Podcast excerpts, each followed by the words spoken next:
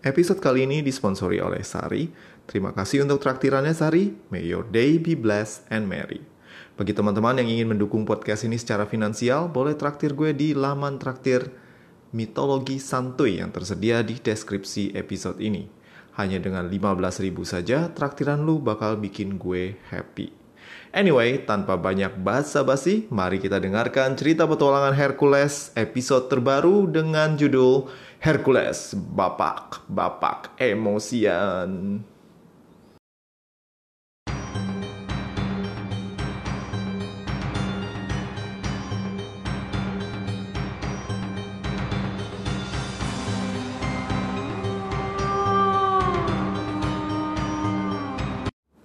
Pagi menjelang di kediaman Hercules dan istri terbarunya Deianira.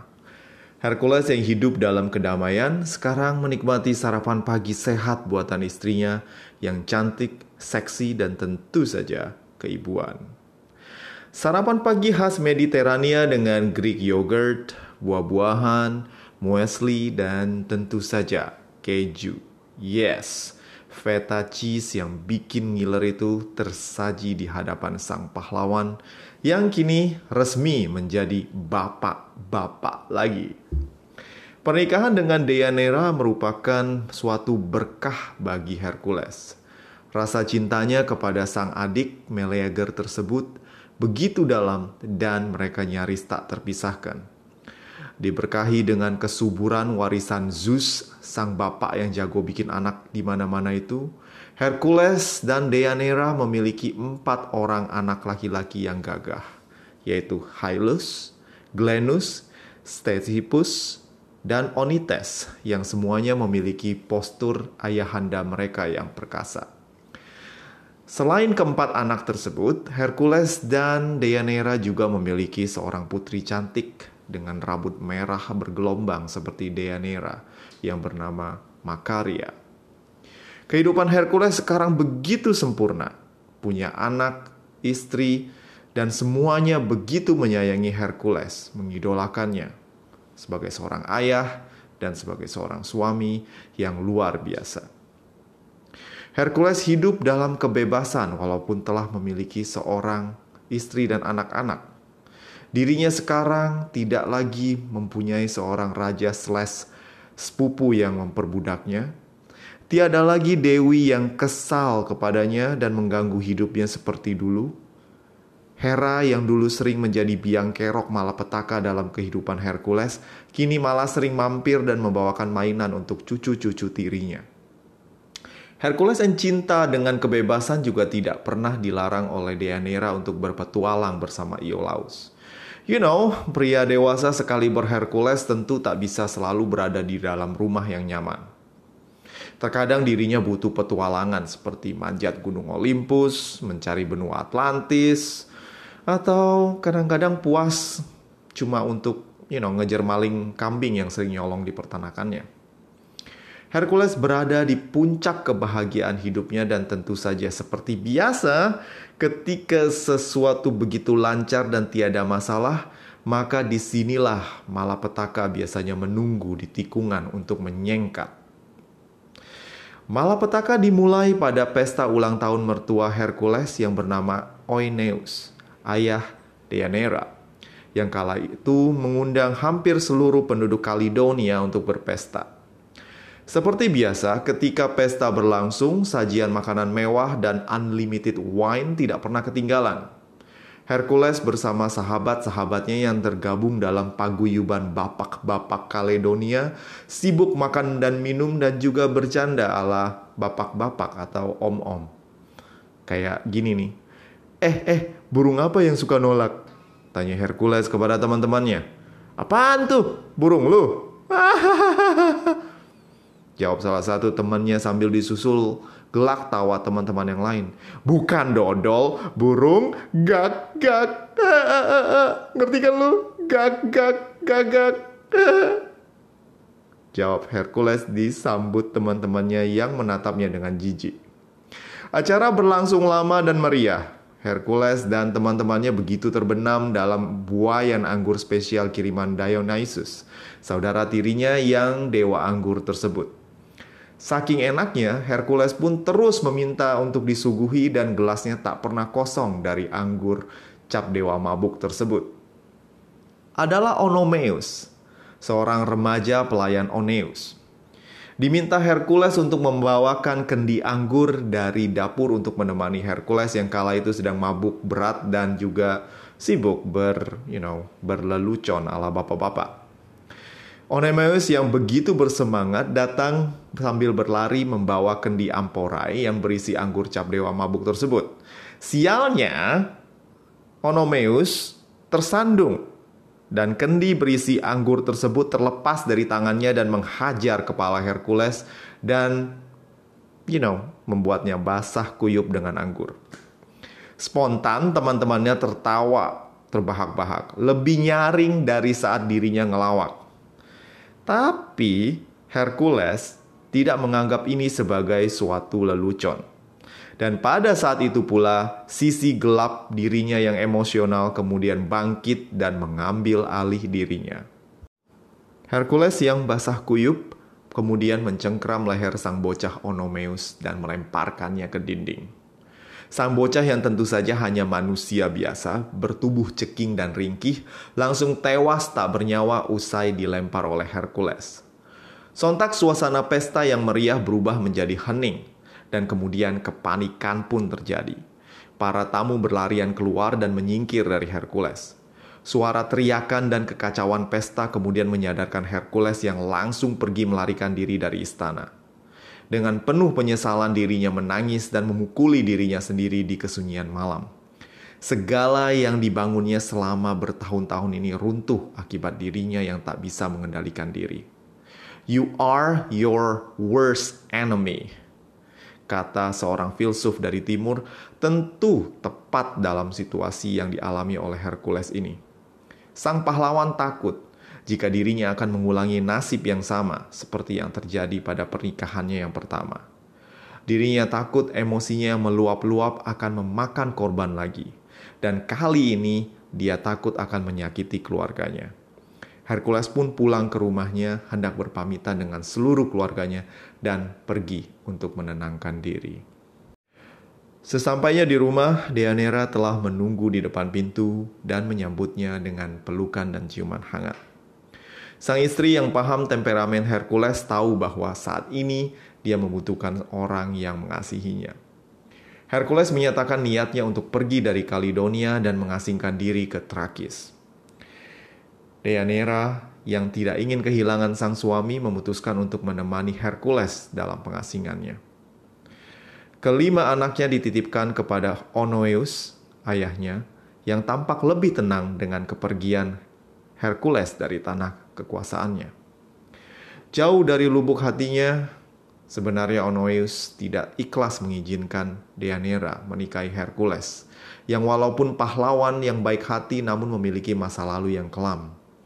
Namun nasi telah menjadi bubur. Deianira pun pergi bersama Hercules menuju Trakis. Dan kalau kata orang-orang tua, mang kalau udah nasib mau diapain? Hercules pun yang sudah mengasingkan diri dari malapetaka, di kemudian hari akan terlibat dalam masalah lain yang akan berakibat fatal bagi dirinya. So, dalam perjalanan menuju Trakis bersama Theanera, Hercules harus menyeberangi satu sungai yang deras. Mungkin nggak masalah bagi Hercules yang memang sudah terbiasa berenang di kali atau laut yang luas sekalipun. Namun kali ini dia membawa istrinya, dan sangat kebetulan Deanera tidak bisa berenang. Mungkin sang putri Kalidonia ini tidak suka basah-basahan atau memang nggak dikasih les berenang sama bapaknya. Hercules pun kemudian berusaha mencari solusi. Hmm, ini kan jalan utama menuju Trakis, tentu ada jembatan. Kalau enggak, gimana nyebrang kan? Hah, baiklah. Hercules pun kemudian meminta Deianira untuk menunggu di tepi sungai dan dirinya pergi mencari jembatan untuk menyeberang. Hercules pun pergi menyusuri bantaran sungai yang berkelok-kelok tersebut tanpa menyadari bahwa sepasang mata telah mengamatinya dari kejauhan. Seorang centaur yang memegang kapak bersembunyi di balik rimbunnya rimba pepohonan sambil tersenyum licik. Emang bener kata orang, Hercules ini badannya doang gede, tapi dongo. Lari ke sana ke sini nyari jembatan, bininya ditinggalin sendirian di sini. Kagak nyadar dia kalau jembatan yang gua yang dia cari udah gua tebang. Sang sentor pun kemudian meletakkan kapaknya dan berjalan perlahan menuju Deanira yang sedang duduk santai menunggu suaminya tiba. Hai, sedang apa di sini? Ucap sang sentor dengan ramah. Deanira terkejut melihat seekor atau seorang sentor tiba-tiba muncul di dekatnya. Deanira ketakutan dan merogoh belati yang selalu tergantung di sisi pinggangnya. Reaksi Deanira ini merupakan reaksi umum dari manusia jika bertemu dengan Centaur. Centaur tidak memiliki reputasi yang baik di hadapan manusia atau para dewa. Makhluk setengah kuda dan setengah manusia ini dikenal sebagai ras yang kasar, barbarian, tukang mabok, dan juga suka memperkosa wanita manusia. Hal inilah yang membuat Deanira segera mengambil sikap mempertahankan diri. Wah, sabar dulu neng, calm down, calm down. Gua nggak niat jahat. Ucap sang sentor sambil mengangkat kedua tangannya. Pergi dari sini. Sebelum laki gue Hercules datang. Dia bakal bikin lu jadi baso kuda kalau lu berani macem-macem sama gue. Rasa takut Deanera membuatnya panik. Namun naluri mempertahankan dirinya lebih kuat dan mendorongnya untuk maju perlahan sambil memegang belati tajam tersebut dengan kedua tangannya. Oh wait, Hercules, Hercules murid Chiron, temennya Polus, Hercules yang terkenal itu. Gue Nessus, temennya Hercules. Deanira masih ragu dan enggan meletakkan belatinya. Dirinya memang pernah mendengar soal Chiron, sentor bijak, guru Hercules, dan Hercules juga pernah bercerita tentang Polus, sahabatnya. Tapi Nessus, siapa Nessus? Deanira pun kemudian memutuskan untuk bertanya sesuatu yang hanya teman Hercules dan Polus ketahui. Kalau benar lu temennya Hercules, coba bilang, di mana kampung halaman Polus? Tanya Deanira dengan penuh keraguan. ya elah neng, masa gue nggak tahu? Ya gunung Erimantus lah, lawong gue juga asal sono. Jawab Nesus sambil tertawa terbahak-bahak. Dasar polos, rasa ragu Deanera sekarang sirna. Hercules memang pernah bercerita tentang petualangannya di Gunung Erimantus ketika memena mau menangkap babi hutan Erimantea. Namun agaknya Hercules melewatkan some detail tentang cerita bagaimana dirinya terlibat kesalahpahaman akibat mabok dan nyaris membunuh seluruh penduduk kampung Sentor termasuk Volus. Nessus sebagai salah satu survivor dari pembantaian Hercules ini masih menyimpan dendam dan dirinya kini memiliki kesempatan untuk menorehkan duka dan membalaskan dendam kepada sang putra Zeus tersebut. Deianira menyingkirkan belatinya dan sikapnya terhadap Nessus mulai melunak. Nessus dengan cerdik terus memuji Hercules dan menyanjung Deanira yang dianggapnya beruntung memiliki suami seperti Hercules. Percakapan mereka berlangsung lama, sementara Hercules tak kunjung datang. Nessus terus melanjutkan SSI-nya. You know what SSI? Speak Speak Iblis. Kepada Deanira yang cantik, namun rada polos dan baik hati tersebut. Deanira tak menyadari bahwa Nessus memiliki niat terselubung yang akan segera tampak di saat yang tepat. Ngomong-ngomong, Neng ngapain sendirian di sini? Hercules ke mana? Tanya Nessus, pura-pura tak tahu ke mana Hercules. Nessus telah menghancurkan jembatan satu-satunya di sungai yang deras ini. Dan sungai ini panjang, butuh waktu lama bagi Hercules untuk mengetahui bagi jembatan yang dicarinya itu sudah tiada. Cukup waktu bagi Nessus untuk menjalankan niat jahatnya. Um, Hercules pergi nyari jembatan supaya kita bisa nyebrang. Tapi nggak tahu nih, udah berjam-jam abang nggak pulang-pulang. macem Bang Toib juga nih Bang Hercules. Jawab Deanira sambil merenggut dan membuat darah sentor Nesus mendidih dengan nafsu. Akal bulus Nesus pun bekerja.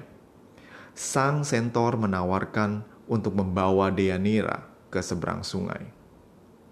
Gini Neng, daripada nunggu lama, gue seberangin aja deh. Neng tinggal naik ke punggung gue, ntar gue antar sampai seberang. Tenang aja Hercules mah, dia jaga renang. Atau kalau perlu ntar gue seberangin dia juga dah. Kata Nesus dengan penuh semangat. Deanira berpikir sejenak. Hercules memintanya untuk menunggu, namun dirinya juga tak mau merepotkan Hercules jika nantinya dia datang tanpa menemukan jembatan. Akhirnya, Deanira pun memutuskan untuk menerima tawaran sang centaur. Oke, Neng, coba pegangin tas gue.